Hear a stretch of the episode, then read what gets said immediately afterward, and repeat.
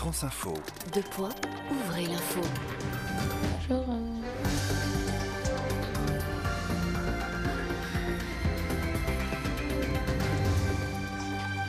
Bonjour à tous et, bienvenue. Je m'appelle Keita Kanjura. Il est 15h49. Bien, bonjour à tous et bienvenue. Je m'appelle Keita Kanjura.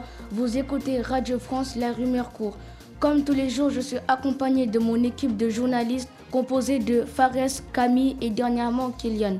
Nous aimons décortiquer l'actualité et rectifier les fausses informations. Notre truc, c'est la rumeur. Aujourd'hui, la rumeur qui a retenu notre attention est pour la sous les pyramides pour la première fois depuis 112 ans. Fares, pouvez-vous nous expliquer de quoi il s'agit exactement? Bonjour Kanjura. Bonjour à toutes et à tous. D'après cette rumeur, il paraît qu'il aurait neigé sur les pyramides d'Égypte.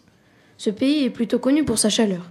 Ça serait la première fois qu'il aurait, neigé depuis 112 ans. On a pu voir circuler en masse cette information sur les réseaux sociaux. À l'origine, elle a été diffusée sur Facebook le 26 février 2018. Merci Fares. Kélian, cette rumeur est vraie- est-elle vraie ou fausse? Quelles sont vos informations? Bonjour. Elle donne l'impression du contraire, mais pourtant cette rumeur est fausse.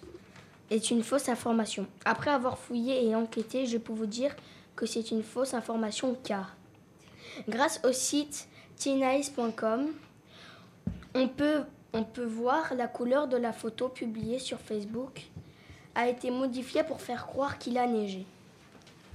Et ici, un média sérieux, la RTBF, nous annonce qu'il a déjà neigé en Égypte en 2013.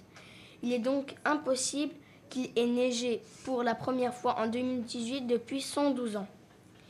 J'ai contacté un ami journaliste qui est sur place. Il m'a dit qu'il faisait plus de 40 degrés aux pyramides. Donc il est impossible qu'il neige. Et vous, Camille, quelle information votre investigation a révélée? Nous parlons beaucoup de réchauffement climatique en ce moment.